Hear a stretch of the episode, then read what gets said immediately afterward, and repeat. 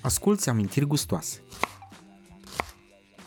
Podcastul gastronomic aflat în căutarea identității mâncărurilor românești, din curiozitate, poftă și dorință de recuperare.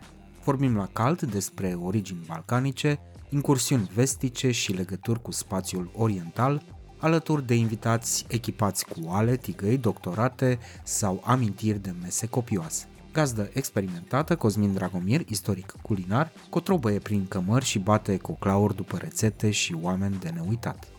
Podcastul Amintiri Gustoase ajunge din căști în bucătăriile noastre cu susținerea Electrolux România.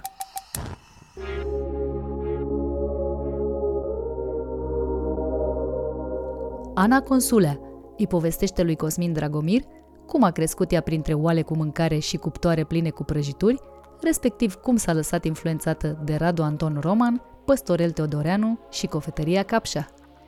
Invitata noastră din acest episod explică apoi cum a ajuns să păstorească la un celebru restaurant din București o gamă de prăjituri istorice și cum vede revizitarea bucătăriei românești vechi și a cofetăriei conexe ei. Bineînțeles că există și rețete pur românești, da? Sunt. Există rețete pur românești, pentru că, uite, amandina. Amandina nu există în nicio altă cofetărie. Amintiri gustoase, un podcast pentru pasionații de călătorii gastronomice, parte din platforma culturală Cronicar Digitali. Astăzi, astăzi o să fim uh, mai mult dulci decât sărați și o să vedeți exact de ce. Deși sarea în uh, deserturi și are locul ei acolo important, a acceptat invitația mea și o am lângă mine pe Ana Consulea. Ana e unul dintre cei mai cunoscuți și titrați cofetari ai României, nu doar ai Bucureștiului, multipremiată și cumva um, unul dintre specialiștii, experții care au reușit să se diferențieze, lucru pe care eu îl aplaud din toată inima, adică în galantarele, să spunem în vitrina uh, ei și în CV-ul ei de cofetar apar alt fel de prăjituri decât uh, cele, uh, nu știu, cu care ne-am obișnuit noi. Ana, să rămână mult! Bună, Cosmin! Îți mulțumesc foarte mult că m-ai primit uh, și abia aștept să povestim despre partea asta dulce uh, din uh, gastronomia românească, care este atât de frumoasă și pe care mă bucur zi de zi să o dezvolt împreună cu echipa mea. Hai să o luăm altfel. Până să ajungem la desert, să începem cu felul, cu felul întâi. Ai crescut într-o familie de cârciumari. Iar mie îmi place foarte mult termenul ăsta de cârciumar, câteodată a fost, sau o perioadă a fost cumva peiorativ, nu are nicio legătură, mi se pare cârciumar sună bine. Așa este, da. La noi în familie nici nu s-a spus restaurant uh, o lungă perioadă, adică era la cârciumă. Nu, nu zicea la restaurant. Chiar, adică din 97 până prin 2010, așa, chiar nu cred că a zis nimeni niciodată restaurant. adică era, uh, unde-i taică tu? La cârciumă. Unde-i mama? La cârciumă. Dar, într-adevăr, um, uh, o lungă perioadă, uh, cuvântul ăsta a fost exact, a fost așa. De al casei. Da, de al casei, da, da, da. Restaurant a devenit în momentul în care lucrurile au început să capete o, um, un iz din ăsta gastronomic, um, hai să-i spunem, interbelic, știi? Adică știm cu toții despre ce e vorba în restaurantele familiei, dar o lungă perioadă, restaurantul, um, deci 98 când a fost el deschis, restaurantul a fost pur și simplu din dorința de a avea mâncare bună Adică, nu știu dacă știi povestea, probabil o știi, o știi, dacă ai da, petrecut bă, o grămadă... s-ar putea să nu știe. Da, da, da, tu o știi, uh, pentru că ai petrecut o grămadă de timp cu tata și cu siguranță ți-a, ți-a povestit. Primul restaurant Zexe a apărut pur și simplu din dorința tatălui meu de a mânca împreună cu prietenii lui. Ăsta a fost singurul motiv cheltuia extrem de mulți bani la restaurante și contabila lui din perioada respectivă, doamna Dorina, i-a spus, măi, Sandule, la cât cheltui la restaurant, e, cred că e mai bine să-ți faci tu restaurantul tău. Tata, bă, ce idee bună! De ce să mâncăm noi, să dăm banii la, în alte părți? Hai să facem noi un restaurant și să mâncăm toți acolo. Și, logic, cum s-a făcut, a luat-o pe mamaie, a pus-o să îi scrie rețetele, mama le făcea, mamaie le dicta și el s-a ocupat de vin, a luat scaune, a găsit un spațiu și a zis, haideți băieți că uh, am găsit un restaurant uh, unde mâncăm mâncare chiar bună, chiar ca la mama acasă. Pentru că, într-adevăr, rețetele erau făcute de uh, bunica mea și executate de mama în perioada respectivă. Îți dai seama în ce mediu am crescut noi. Adică 97, 98, mama săraca cu trei copii acasă făcea torturile cum putea și ea, le făcea și acasă, le făcea și la restaurant. Le... Dai seama, noi am crescut în, um, într-o casă unde se făceau câte 20 de torturi de ciocolată pe zi, unde se făcea parfait cu nuci, unde se făceau uh, uh, nu... ah, wow, acum mi-am pe nucile alea uh, trase, coapte și trase în sare. Doamne, ce superbe, da sau biscuiți din aia cu stafide, îi făcea și dădea la cafeluță. Da, a fost, uh, am avut o, copete, o copilărie minunată și foarte sănătoasă din punctul ăsta de vedere, pentru că am crescut printre oale cu mâncare și printre cuptoare pline cu prăjituri. Cumva, probabil că era inevitabil să nu intri și tu în, uh, în industrie. Păi să știi că, uite, noi suntem patru frați. Doar eu am rămas în industrie. Uh, unul dintre frați, încă fiind mic, nu știm exact ce va face, dar uh, ceilalți doi nu au rămas uh, în industrie. Să știi că, uite, contra, asta e o chestie pe care chiar o spun în premieră, pentru că nu mi s-a dat ocazia de foarte multe ori, contrar uh, credințelor că eu m-aș fi apucat de cofetărie datorită restaurantelor familiei, la mine a fost o poveste diferită. Eu chiar am făcut uh, o facultate total diferită, deci nu are nimic de a face cu, adică are de a face, dar la momentul respectiv nu consideram că are de a face. Am făcut o facultate de geografie. Fiind extrem de atrasă de partea asta antropologică uh, a subiectului, eu am considerat că la geografie trebuie să mă duc, dar poate ar fi fost mai bine să fac istoria. Și în timpul, uh, în timpul facultății, să știi, uite, am am avut atunci ocazia să citesc, aveam chiar și un anfiteatru din Tilă Mihailescu și am avut ocazia să intru în contact cu lucrările și uh, antropologului uh, Vintilă Mihailescu, cât și al bunicului, și m-a atras chestia asta odată, după care revelația așa și dorința mea de a mă duce înspre zona asta a fost în momentul în care am citit un supliment din ăla. Știi că pe, a fost o perioadă când se făceau multe suplimente, se dădeau cărți supliment la ziar în 2008-2007, ceva de genul, și am găsit o carte Prima a fost a lui Radu Anton Roman. Era un supliment din ăla micuț, nu la știu unde La jurnalul. La jurnalul, la, la jurnalul era. Despre cafenele și cofetării ale Bucureștilor am citit cartea aia, băi, și parcă mi s-a deschis așa o lume, știi, a fost, adică nu știam, nu interacționasem foarte mult cu partea asta de cofetării, de cafenele uh, din București, pentru că, na, nu, mă vedeam de facultatea mea, făceam un internship la o companie din asta de publicitate, la Ogilvy.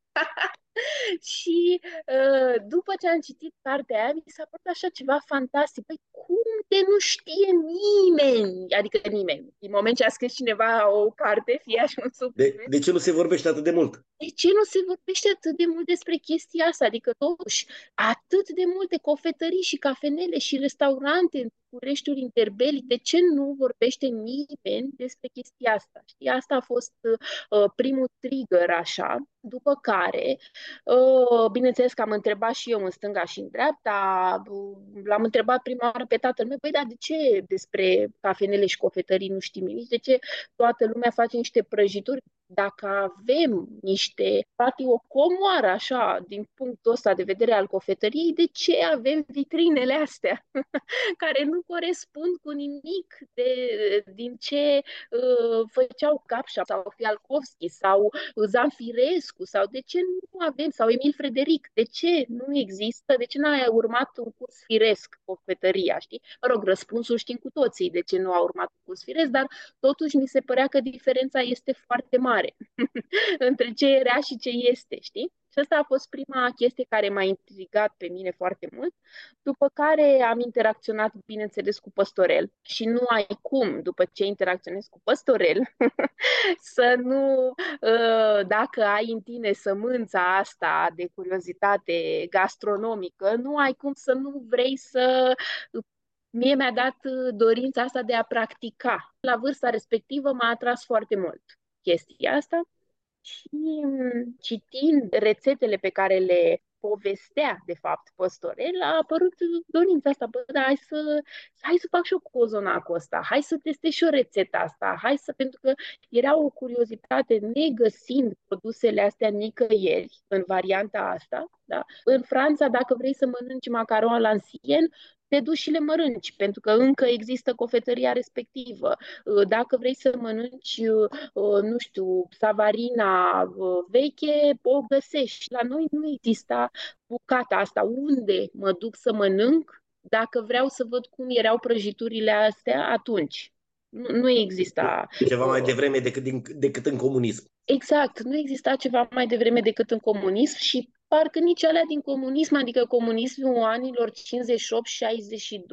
nu era atât de dramatic uh, din punct de vedere a rețetelor, așa cum era ăsta din 80. Adică până și pe ăla aș fi dorit să-l mănânc, dar nu exista. Uh, și astea au fost cele două chestii care uh, m-au uh, făcut să-mi îndrept atenția către cofetărie. Deci nu a avut neapărat legătură cu business familiei.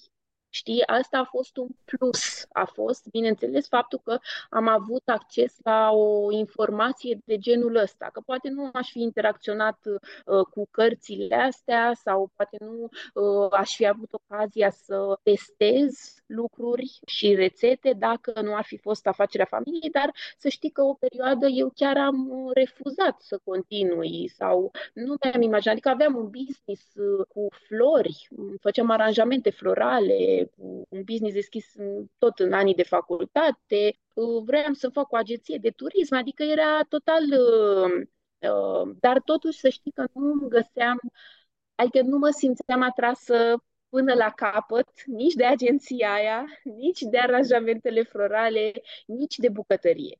Știi, vreau elemente din fiecare, dar nu îmi plăcea niciuna așa ca întreg și până la urmă mi-am dat seama că toate elementele astea se reuneau, se reuneau în cofetărie și în partea asta de uh, evenimente și tot ce înseamnă NBC-urile, în cu metric. După ce am, uh, acum dacă mă las să vorbesc despre toată istoria asta, să știi că eu spun că n-am, n-am mai spus, te-am zis, e premieră. Te rog. După ce am uh, citit despre prăjiturile astea, am zis, ia să caut eu în București. Unde aș putea totuși să gust ceva care măcar să îmi uh, aducă a perioada respectivă. Bineînțeles, am uh, fost la cofetăria pe care o știm cu toții, care este uh, emblematică, ar trebui să fie, să zicem, da, emblematică pentru perioada respectivă, pentru că aveam și facultatea foarte aproape și mi-am, uh, mi-am petrecut o grămadă de timp în, în cofetăria respectivă, care nu era atât de nu era renovată, mă rog, așa cum este acum. Păi și vreau să zic că atât de dezamăgită am fost. Și în perioada aia nici nu mă pricepeam. adică atât de... Uh, da, dezamăgire e cel mai bun cuvânt. Că n-am fost nici măcar supărat, adică a fost mai mult de atât. De ce am găsit acolo, încât am zis, băi, este loc. Adică dacă aș fi fost încântată de ce mâncam acolo, cred, poate, poate nu m-aș fi apucat de asta. Dar atât de dezamăgită am fost încât am zis, băi, e păcat. E păcat să se piardă chestia asta. Știi? E păcat să pierdem un moment al cofetăriei românești, un moment de top. un moment la care cofetăria românească a fost pe culmile cele mai înalte. Pentru că nici acum nu este, adică e total diferită, dar este o continuare. Este, sper că de asta muncesc. Și ăsta a fost momentul în care m-am decis să fac chestia asta. Atunci am zis, băi, ce e asta? Adică se pierde o chestie foarte importantă, gustul românesc în ceea ce privește cofetăria și atunci m-am decis să studiez chestia asta și să merg la o școală de cofetărie. Întrebare, pentru că știu că și în, uh, în restaurantele Zexe na, și discuțiile cu uh, discuțiile cu Nea Sandu, cu tatăl da. tău, na, am stat la uh, multe șprițuri. Tu ai venit cu rețetele vechi, existau cărțile vechi, pentru că și în restaurante sunt multe, în afară de uh, acele rețete, acele mâncăruri dictate de bunica ta Enco, s-a trecut cumva la un moment dat și înspre zona de bucătărie târgoveață veche, bucătărie urbană veche, uh, având la bază rețetele din Ecaterina Steriadi, din uh, Maria General Dobrescu, din da. Comșa, da. adică vorbim de rețete de la 1870 și de la 1900, da. 1900 și ceva. Tot acolo erau și, și multe deserturi. Le-ai găsit tu, erau deja și ai început să le răsfoiești? În perioada în care eu, m-am, eu am fost la școală, am căutat o școală în România, n-am găsit și am zis unde să mă duc, mă duc în Franța. A fost pur și simplu, n-a, n-a fost o dorință de la început să plec în Franța. Eu vreau să fac în România doar că nu am găsit ceva care să corespundă dorințelor mele. Când m-am întors din, din Franța, pentru că eu vreau să fac o fetărie românească, am ales Franța pentru că mi se pare că fără tehnică, Franța este cea mai bună școală de tehnică, din punctul meu de vedere, și mi s-a părut că fără tehnică nu aveam cum să înțeleg cofetăria. Și e firesc, adică fără să înțelegi ce se întâmplă, din punct de vedere tehnic, nu ai cum să construiești ceva. E imposibil. Când m-am întors, bineînțeles că toată lumea vrea să fac prăjituri, îți dai seama. Adică azi m-am întors, mâine la restaurant mi-au zis hai vino să facem uh, noul meniu de prăjituri. Stai seama ce prăjituri știam eu să fac când m-am întors. Adică am făcut o școală, știam să fac doar franțuzește. Ăsta a fost singurul, adică atât de repede, știi? Pentru că azi m-am întors, mâine fă meniu, a fost un pic uh, ca să potolesc aceste spirite, am zis, ok, hai, vă fac 5-6 uh, prăjituri uh, cu ce am învățat acolo și așa au apărut prăjiturile noastre uh, franțuzite, să le spunem așa. Noi acum le spunem cosmopolite, că nu mai sunt doar cu influență franțuzească, ci o grămadă de alte influențe. Am făcut acest meniu cu gândul de a sta liniștită. Am să fac prăjiturile astea, le fac în fiecare dimineață, că făceam câte 15 prăjituri groasnic, că nu aveam forme. Greu. Mergeam de la 5 dimineața, că după băgatanța o boală de sarmale, știi? Adică complicat. Împărțeam o masă, un cuptor, făceam macaron la același cuptor, doar că făceam de dimineață, de la 5 a fost o perioadă foarte interesantă și o perioadă care m-a, m-a ajutat foarte mult și m-a construit. Și în, în, după ce am făcut aceste prăjituri, am zis, ok, și acum ce fac? Planul meu e altul. nu e să fac prăjituri franțuzești. Și în perioada aia, într-adevăr, uh, în cadrul restaurantului exista această um, dorință de a căuta rețete românești vechi și de a le... Mie nu-mi place cuvântul, adică nu că nu-mi place, îmi place, doar că e folosit prea mult și prostește, dar nu a le reinterpreta, ci mai mult a revizita. Știi că e un pas firesc între, a, între nimic și ceva, parcă e, trebuie să mai existe un pas acolo.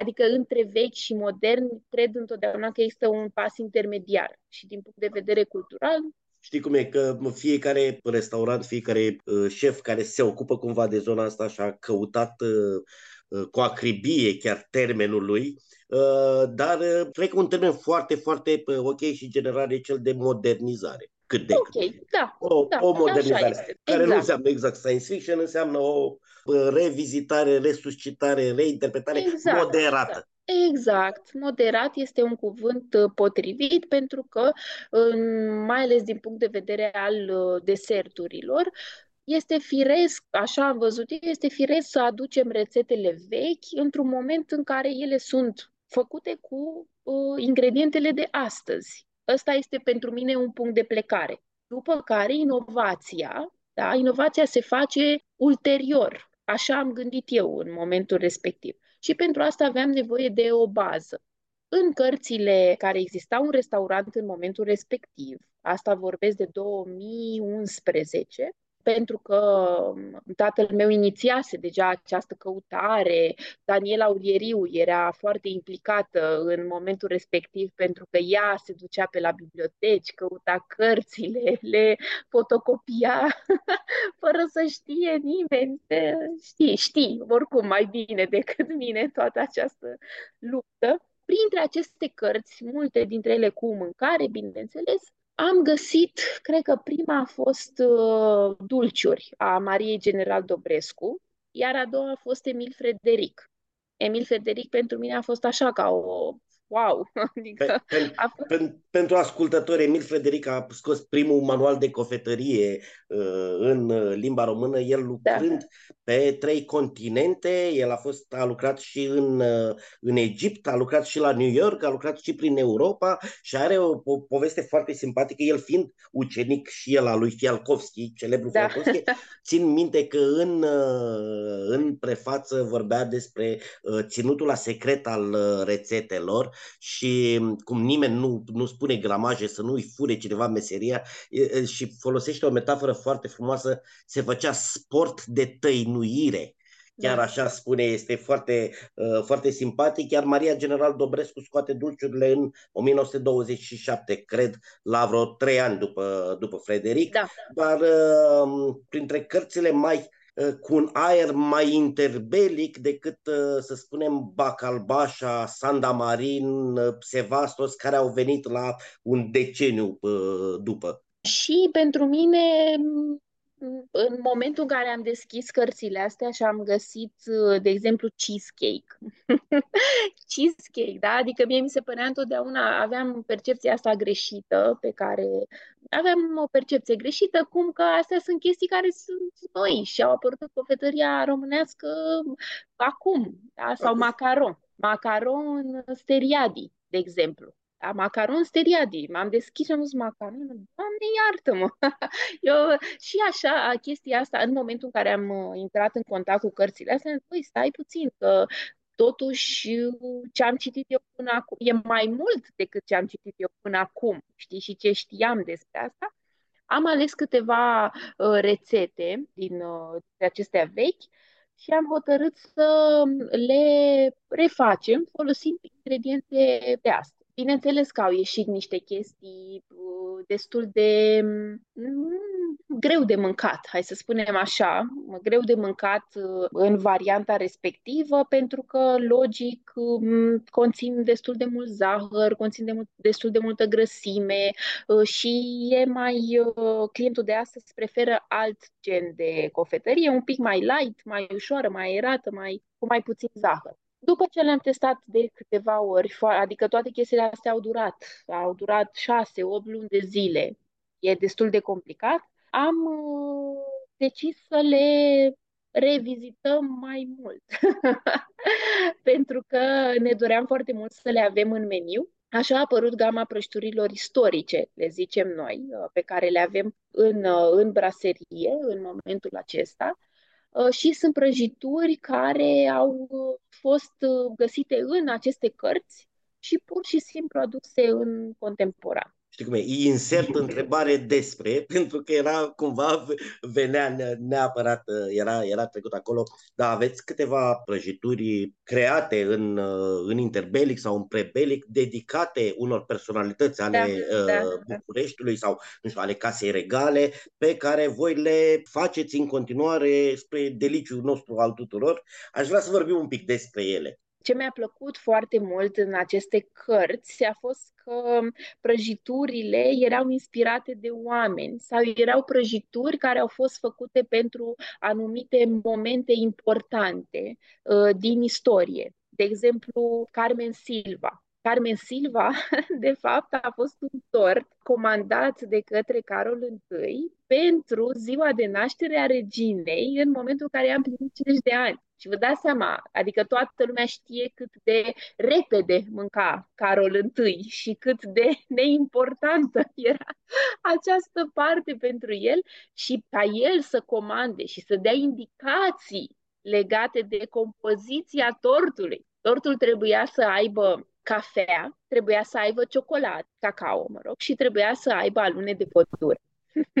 Ana, fac această scurtă paranteză pentru că Uh, noi la final de tot avem uh, pastila cu 100 de ani de rețete depusați pe mese și știind că fac interviul cu tine, eu am pregătit-o dinainte și vorbesc Așa. fix despre rețeta din Maria General Dobrescu și despre tortul Carmen Silva. E picată fix la țanc, să Super, știi. da, perfect. Și este acest tort care a fost uh, uh, prezentat, îți dai seama, cu mare fast, uh, a fost uh, iubit de regină. Noi uh, l-am făcut prima oară în varianta de tort, după care am decis că ar fi mai bine să fie făcut în varianta de prăjitură, monoporție. Uite, asta este o schimbare pe care am uh, adoptat-o.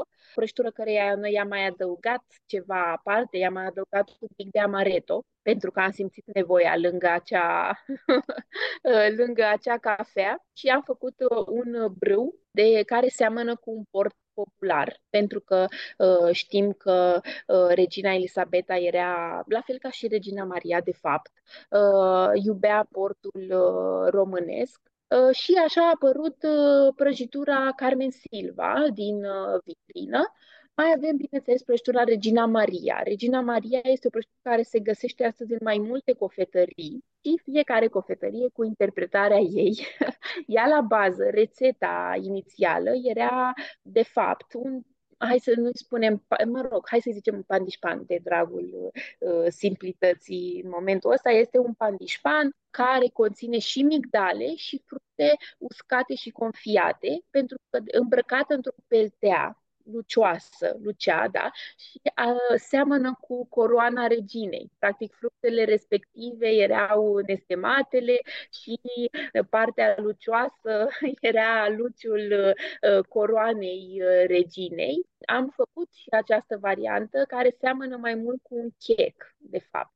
În cofetările de astăzi, varianta este un pic mai, uh, mai ușoară, conține și o cremă, conține și o cremă de vanilie, unele pun și fructe, uh, fructele respective. Noi am decis după mai multe, după mai multe teste, am decis să facem la fel o prăjitură uh, individuală care să conțină migdalele într-un plat, în partea de jos, da, un plat uh, ușor crocant, uh, iar uh, prăjitura propriu-zisă este o prăjitură care conține fructe și vanilie și are o formă care aduce aminte de uh, o coroană. Deci, prăjitura Regina Maria a fost destul de mult schimbată față de varianta originală. Mai avem în vitrină, bineînțeles, George Enescu.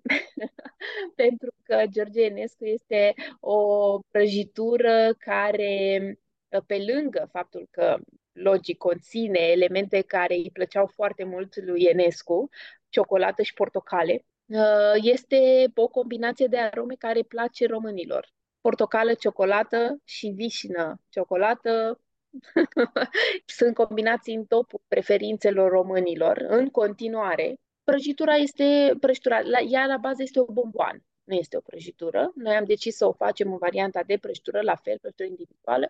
Este o bomboană făcută dintr-o parte decupată cu un dui, chiar așa spune, se decupează cu uh, duiul de, stai, cu, nu mai știu ce dui au scris, că mi-aduc aminte cum, duiul de bezea sau ceva de genul. E un dui normal rotund, de 10, de 12, depinde ce, ce variantă alegi. Se decupează portocala confiată și deasupra, practic, ea era o combinație între jofră da? pentru că este uh, același ganaș de cacao cu zahăr, da? pe ca- și ganașul ăsta se toarnă pe bănuțul decupat de portocală confiată și uh, se îmbracă într-un, în ciocolată, în ciocolată neagră. Și deasupra, bineînțeles, se face o sol pe care o știm cu toții. Se găsesc încă bomboanele la mai multe cofetării, chiar și la Capșa, da, că acolo a fost și inventată bomboana respectivă și uh, noi am decis să o facem în variantă de prăjitură. Este una dintre cele mai uh, bine vândute prăjituri din, uh, din vitrina noastră, pentru că e așa o combinație între jofră, mascotă și pe lângă asta conține și portocală.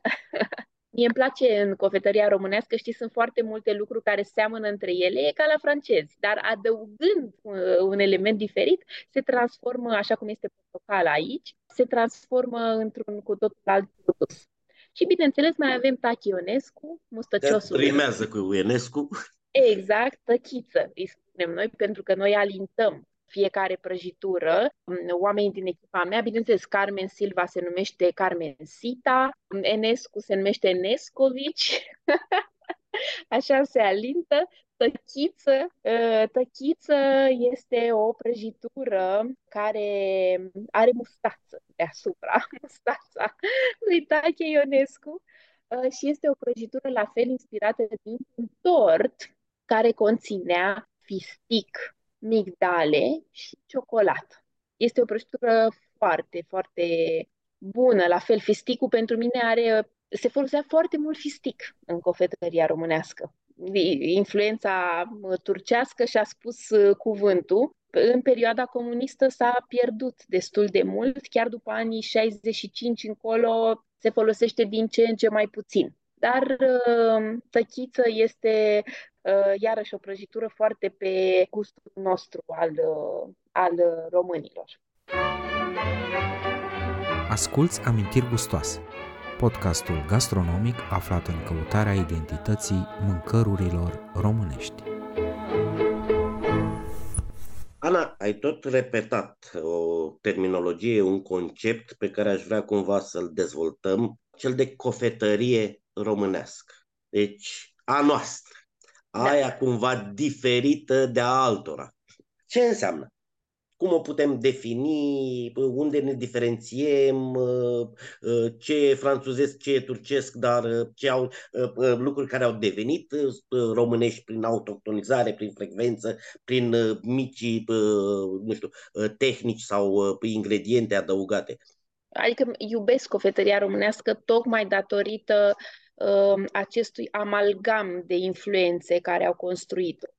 Și bineînțeles, cele două școli, între ghilimele, atunci când vine vorba despre ce e românesc și ce nu este. Eu consider că este românesc tot ceea ce există um, astăzi și a fost uh, adaptat și este autohton. Adică, bineînțeles că există și rețete pur românești, da? Sunt. Există rețete pur românești, pentru că, uite, amandina. Amandina nu există în nicio altă cofetărie. Nu există. Amandina, așa cum o facem noi, nu există în nicio altă cofetărie. Poate tu știi mai bine, poate ai căutat și ai găsit ceva care să semene, dar dacă vei căuta amandină în celelalte cofetării, vei vedea că nu are nicio legătură și de ceva care conține migdal. De la amand în schimb, amandina noastră nu are, n-a văzut nicio migdală niciodată. Adică sunt uh, rețete care nu știm de unde au apărut, așa cum este amandina, așa cum sunt carpați, uh, sau deci există cofete, dar astea să știți că sunt dezvoltate din ce am citit și ce am studiat și eu în perioada comunistă. Tot ce ține de perioada de dinaintea comunismului și ce găseam în cofetării, dar eu vorbesc acum de rețetele de cofetărie, sunt prăjituri care uh, au fost uh, luate din alte culturi care au influențat gastronomia românească, mai ales de la turci, da? mai ales, adică foarte mult din galantarele casei Capșa, Fialkovski, Emil Frederic, erau prăjituri de influență cească, influență franțuzească, italiană. Astea au fost cele trei și, bineînțeles, austro-ungar. Lucrurile astea au conturat, pentru că nimeni nu ia din stânga și pune în dreapta la fel. Au fost mici uh, schimbări, mici influențe uh, românești care au fost uh, adăugate, adăugate acestor produse, rezultând astfel o cofetărie a noastră este firesc că nici la francez nu-i totul de la francezi. Adică și ei se ceartă cine a inventat tarta cu lămâie, și ei se ceartă de fapt cine a inventat macaronul, dacă e italienez, dacă e franțuzesc. Adică aceste mici discordii vor exista întotdeauna, dar prin faptul că le-am preluat, le-am adaptat și le facem de sute de ani, fac din asta o cofetărie românească, vie, frumoasă, efervescentă și deschisă în continuare tuturor adaptărilor, pentru că mai urmează, bineînțeles, și altele. Te spuneai, spuneai la un moment dat că unul dintre, sau că testele pe prăjiturile vechi făcute fix așa după rețeta originală erau cumva aproape de nemâncat, foarte dulci. Bun, în primul rând, zahărul pe timpuri era și un conservant foarte bun. Da, n-aveam, exact. exact, n-aveam frigiderile în care să păstrăm totul proaspăt. Eu am o problemă cu majoritatea cofetăriilor de la noi. Mie deserturile mi se par foarte dulci în continuare. Da. Și cumva nu așa ar trebui să fie un desert. Adică nu. n-ar trebui să fie, înțeleg baclavaua să fie dulce și mierea de albine, că na, mierea e dulce, dar când vorbim de zahăr, poate îl înjumătățim sau chiar mult mai drastic. Da, asta este, vezi, tu vorbești acum despre evoluția unei cofetării care este deja foarte stabilă. E, e un subiect amplu pentru că e antropologic.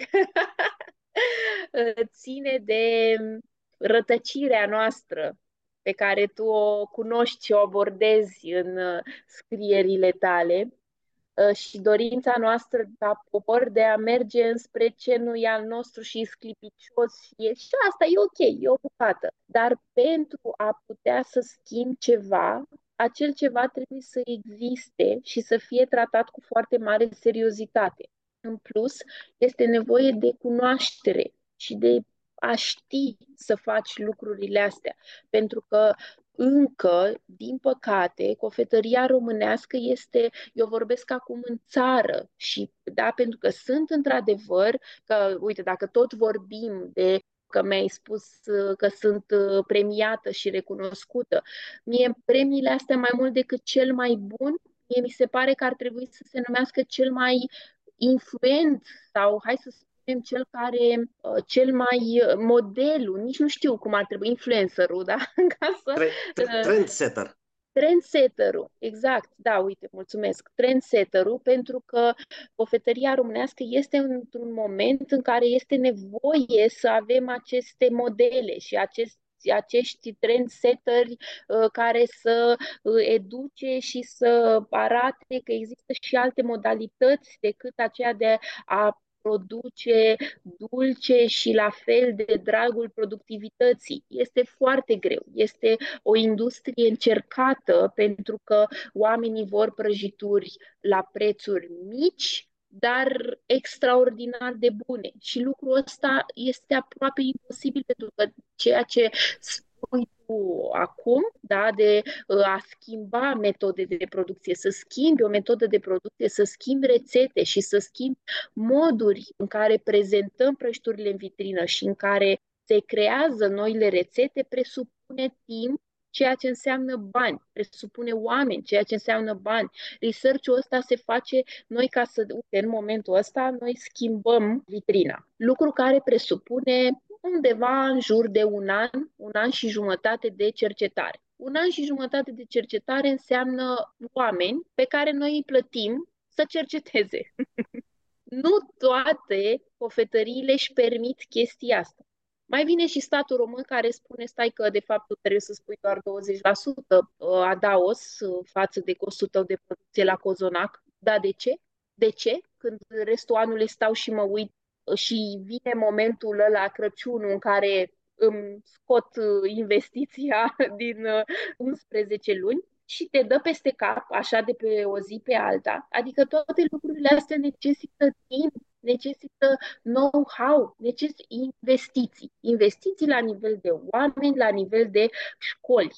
Este atât de complexă această discuție, încât, știi, pare simplu, uh, hai să scoatem uh, zahărul din prăjituri. Dar ca să scoți zahărul din prăjituri trebuie să știi cum, și trebuie să știi de ce și trebuie să știi cum să prezinți oamenilor chestia asta și trebuie să știi să-ți faci producția în așa fel, pentru că și zahărul ăla, tu îl scoți, dar trebuie să înlocuiești cu altceva să scoți zahărul din prăjituri înseamnă termen mai mic pentru prăjitură, pentru că zahărul conservă, așa cum uh, ai spus și tu. Să scot din uh, prăjitură zahăr înseamnă că voi avea un termen uh, mult mai, uh, mai mic la prăjitură. Și asta înseamnă că nu voi mai putea vinde în modul respectiv. Înseamnă că trebuie să întrăinuiesc cu oamenii, să învețe să folosească alte lucruri uh, în locul uh, zahărului. Uh, trebuie să învăț oamenii să producă într-un alt mod. Trebuie, sunt atât de multe uh, lucruri care derivă de aici și este o chestie atât de dificil de făcut. Eu spun pentru că o fac zi de zi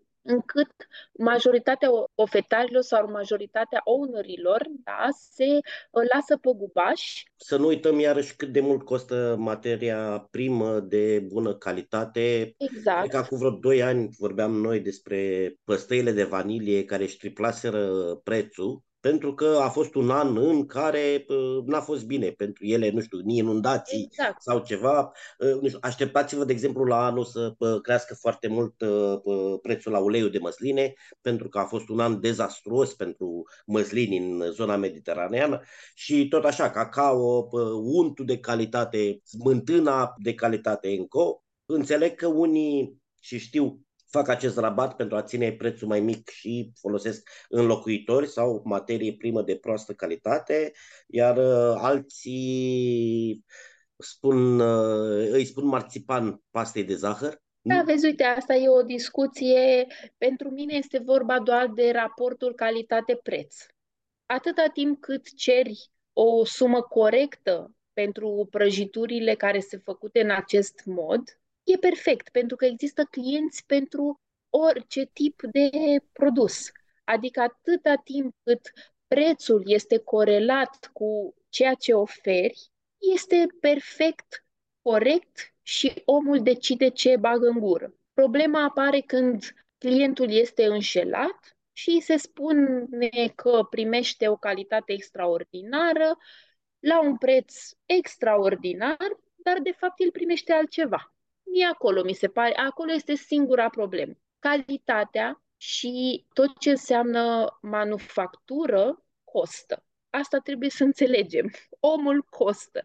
Dacă ne dorim oameni tratați corect, dacă ne dorim oameni uh, cu salarii decente, dacă ne dorim uh, un produs făcut în mod artizanal, trebuie să fim pregătiți să plătim pentru el. Și asta nu se va schimba în viitor ci din contră. Discrepanțele între ce înseamnă industrial și ce înseamnă artizanal o să crească, pentru că așa este firesc să fie. Nu trebuie să mănânce toată lumea prăjituri făcute în mod artizanal. Putem să mâncăm și prăjituri făcute în mod industrial. Industria înseamnă costuri mai mici la producție, pentru că sunt făcute cu ajutorul mașinilor. Nu înseamnă neapărat calitate mai proastă din punct de vedere al ingredientelor. Nu, nu înseamnă neapărat. Nu, nu e obligatorie, nu vine la pachet. Exact. De, deși se întâmplă da, de multe ori. pentru că acolo este atenția pentru cost. La noi, ă, într-adevăr, există și această atenție pentru cost, dar dintr-un alt raționament, din raționamentul sustenabilității, din raționamentul dorinței de a oferi, de a nu risipi. Dar, într-adevăr, produsele, că de la asta pornisem, produsele de calitate, când vorbim de producția artizanală, repet, ele sunt foarte scumpe. De ce să ne ascunde după deget? Sunt extrem de scumpe dacă ne dorim și este firesc să fie scumpe. Dacă îmi doresc să cumpăr ciocolată mangiarii, care apare odată la patru ani, este firesc ca ea să fie scumpă. Dacă îmi doresc să folosesc uh, ciocolată colorată în mod natural cu zmeură liofilizată, ea este firesc să fie scumpă. Pentru că exact așa cum la noi există research pe partea de dezvoltare de rețete, așa există research și la ei. Și credem eu am fost să vizitez uh, și uh, fabrici de ciocolată, am fost să vizitez și fabrici de lactate din uh, Franța, din Italia, pentru că am vrut să înțeleg de ce costă totuși atât de mult. Și în momentul în care am văzut ce se întâmplă acolo și în modul în care oamenii ăia dezvoltă sustenabil uh, lucrurile pe care le fac acolo și produsele pe care le fac, mi-am dat seama că de asta costă. Pentru că toate lucrurile astea vin cu un cost faptul că văcuța aia este tratată cu drag și mângâiată pe cap lăsat în pace după ce trece printr-un proces uh, mai greu pentru ea sau lăsat în pace șase luni după ce ia antibiotic sau dacă vrem produse de genul ăsta pentru clienții noștri și pentru noi, produse de dus acasă la copii, așa cum zice fratele meu, trebuie să fim dispuși să plătim pentru ele și trebuie să înțelegem că nu ni le permitem toți este ok. Nici eu nu-mi permit să-mi cumpăr nu știu ce Mercedes.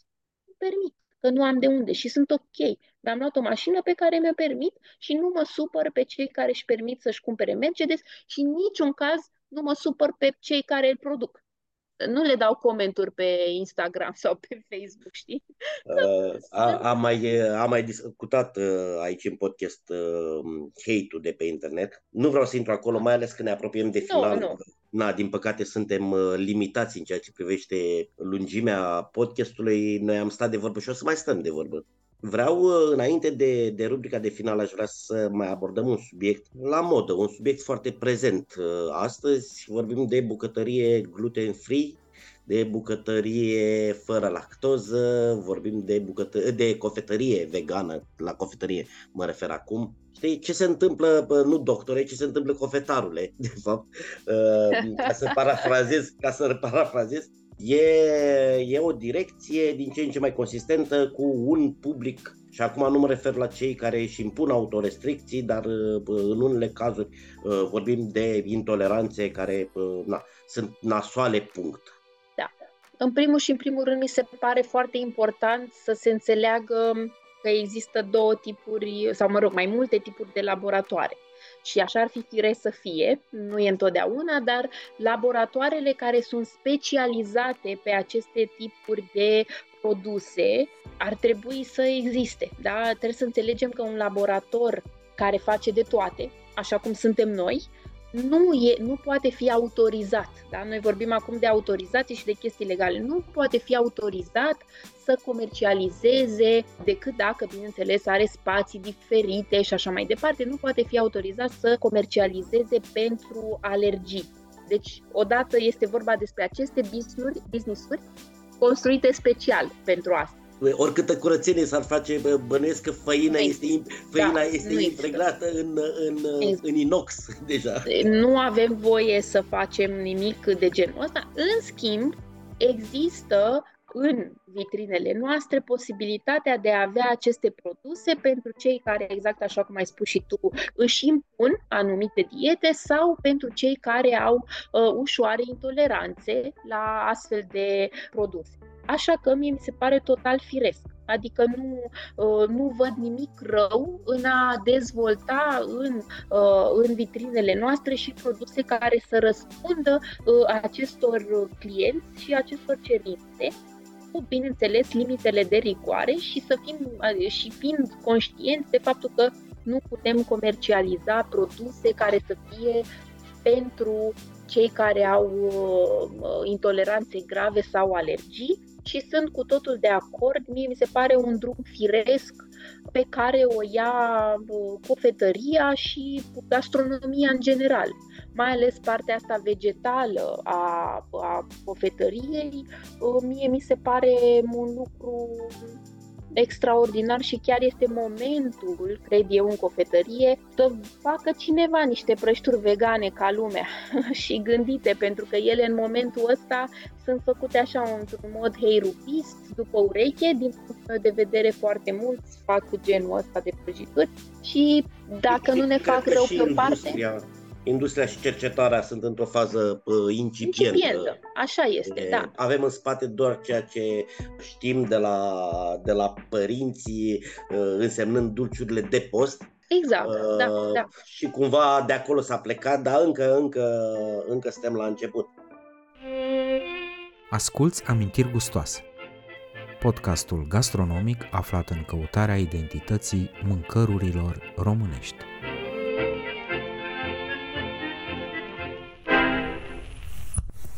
Ana, uh, la final de tot, aș vrea să îmi povestești despre un fel de mâncare, acel fel de mâncare din copilărie. Când te gândești Aole. la copilărie, acel fel. Mai din copilărie să știi că, uite, am mai spus chestia asta la o emisiune, mie îmi vine întotdeauna în cap un desert care nu este făcut în casă. Nu are legătură. Este primul desert pe care l-am mâncat eu la cofetărie și anume savarina. Prima mea ieșire la cofetărie uh, în Bușteni, împreună cu bunica mea, îmbrăcată într-o pelerină de ploaie, deși nu ploua, ă, a fost ă, Savarina și cred că ăla a fost momentul care a schimbat ceva în mine și care m-a făcut ca mai târziu să ajung să fac ă, chestia asta ca mod de viață. Ana, îți mulțumesc mult tare de tot. Dragilor, noi ne auzim vinerea viitoare și ca de fiecare dată vă urez ca până atunci să aveți foarte multe momente hmm, dulci în cazul ăsta, care toate se, să se transforme în amintiri gustoase.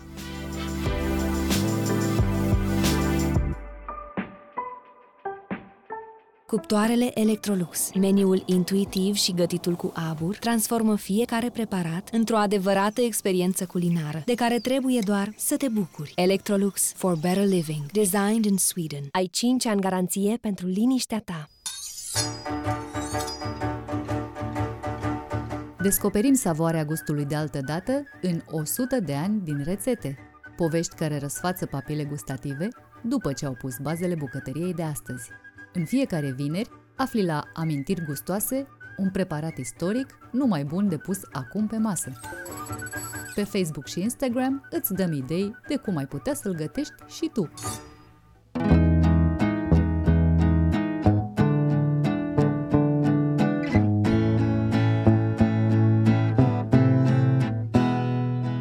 Cum episodul de astăzi a fost dedicat dulciurilor de odinioară și din prezent, rubrica 100 de rețete de pus azi pe mese nu face notă discordantă. Povestea tortului Carmen Silva. Carmen Silva este pseudonimul literar sub care este cunoscută regina Elisabeta a României, consoarta regelui Carol I al României. Născută pe 29 decembrie 1843 în Newvid, Principesa a devenit un simbol al culturii și literaturii românești, lăsând o moștenire artistică și culturală impresionantă. Viața principesei Elizabeth înainte de a deveni regina României, a fost marcată de educația aleasă și de interesul profund pentru literatură și muzică. Descendent a unei familii aristocratice cu rădăcini culturale solide, ea a avut acces la o educație vastă și la experiențe culturale diverse, vorbind fluent mai multe limbi europene și având o pasiune pentru poezie și compoziție muzicală. În 1869, Elisabeta s-a căsătorit cu Carol I, care ulterior va deveni primul rege al României independente. Regina Elisabeta a fost profund implicată în viața culturală a României, fiind nu doar un mecen al artelor, ci și o creatoare. A folosit pseudonimul Carmen Silva pentru activitatea sa literară, publicând poezii, proză, piese de teatru și lucrări de muzică. Alegerea acestui nume, Carmen, care înseamnă cântec în latină, și Silva, care înseamnă pădure, reflectă dragostea ei pentru muzică și natură. Regina Elisabeta a fost de asemenea un sprijin important pentru mișcarea feministă a timpului, promovând educația femeilor și drepturile lor sociale. A fondat diverse societăți caritabile și instituții de învățământ și a fost activă în susținerea artelor și culturii în România. De asemenea, a corespondat cu numeroase personalități culturale și literare ale timpului, cum ar fi scriitorul Mihai Eminescu, pe care l-a și sprijinit și admirat profund. A fost prietenă apropiată cu poetul George Coșbuc și cu scriitorul Ion Luca Caragiale. După moartea regelui Carol I, în 1914, regina Elisabeta a continuat să fie activă în domeniul cultural, deși s-a retras treptat din viața publică. A decedat pe 2 martie 1916, lăsând în urmă o moștenire culturală vastă și o imagine de regină care a îmbinat datoriile regale cu pasiunea pentru literatură și artă. Carmen Silva rămâne o figură emblematică în istoria culturală a României, un simbol al eleganței, educației și dedicării față de promovarea culturii românești. Activitatea sa literară și culturală este celebrată și astăzi, operele sale fiind studiate de cercetători și iubitori ai literaturii, iar numele ei este adesea menționat cu respect și admirație în cercuri literare și academice. Asculți amintiri gustoase podcastul gastronomic aflat în căutarea identității mâncărurilor românești. Măi, măi. Povestea nașterii unui tor de legendă este spusă de doamna Simona Lazar, unul dintre cei mai cunoscuți cercetători ai istoriei gastronomiei românești. Pe 29 decembrie 1893, regina Elisabeta a României împlinea 50 de ani. Pentru regină fusese un an de convalescență. Prin căsătoria principelui Ferdinand cu Maria de Edinburgh, se năruiseră câțiva ani de luptă alături de Elena Văcărescu pentru a face posibilă o căsătorie din dragoste pe care Parlamentul României și regele nu o doreau. În ianuarie 1893, noua prințesă moștenitoare ajungea la București, iar Elisabeta, alias Carmen Silva, trebuise să se resemneze. Pupila ei, Elena Văcărescu, pleca în exil. Se zice că, atunci, pentru a-și îmbuna soția, Carol I, care era de altfel destul de cazon în relația lui cu finețurile gastronomice, ar fi cerut bucătarilor să pregătească ceva special. Pentru a-i face plăcerea reginei în acea zi de sfârșit de an, în bucătăriile casei regale s-a creat acest desert delicios. Regăsim rețeta originală într-una dintre cele mai importante cărți de bucate din perioada interbelică. Vorbim despre cele două volume scrise de Maria General Dobrescu, Bucătăria modernă și dulciuri, tipărite în 1927. Cum se face totul? Carmen Silva, pentru blat avem nevoie de 140 de grame de unt, 140 de grame de zahăr, 140 de grame de ciocolată, 6 ouă, 90 de grame de făină. Pentru cremă avem două variante, amândouă la fel de delicioase. Prima, 100 de grame de zahăr, 100 de grame de ciocolată, 200 de ml de apă, două gălbenușuri și frișcă. A doua, 100 de grame de ciocolată, 100 de grame de zahăr, 4 linguri de esență de cafea, 100 de grame de unt, două gălbenușuri și încă 100 de grame de unt, de data aceasta moale, adică se pune într-o bucată de pânză curată și se frământă în mână până se înmoaie ca plastilina. Să vedem și rețeta. Se freacă untul cu zahărul, se adaugă ciocolata încălzită în cuptor, apoi se freacă o jumătate de oră. Se adaugă gălbenușurile și albușurile spumă cu făină. Se toarnă în forma tapetată și se coace la foc potrivit. Se unge cu crema următoare. Zahărul cu ciocolata se fierb cu apa până ce se îngroașă. Se lasă să se răcească, se amestecă cu gălbenușurile, apoi cu frișca. Sau cealaltă cremă.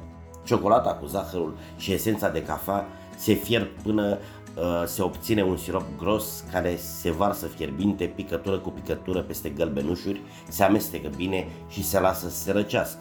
Apoi se amestecă cu un proaspăt spumos, care a fost frecat cu o lingură de zahăr pudră, amestecate bine toate la un loc, apoi se glasează și se umple tortul. E bine ca blaturile de tort să fie stropite cu rom. La finalul poveștilor despre mâncare, venim cu vestea care poate aduce rețete gustoase în propria casă. În acest sezon, partenerul nostru, Electrolux, a pregătit reduceri de 20% la toate electrocasnicile de bucătărie. La finalizarea comenzilor pe site-ul electrolux.ro utilizează codul AMINTIR20 și gătește ce îți face ție poftă. Pe curând!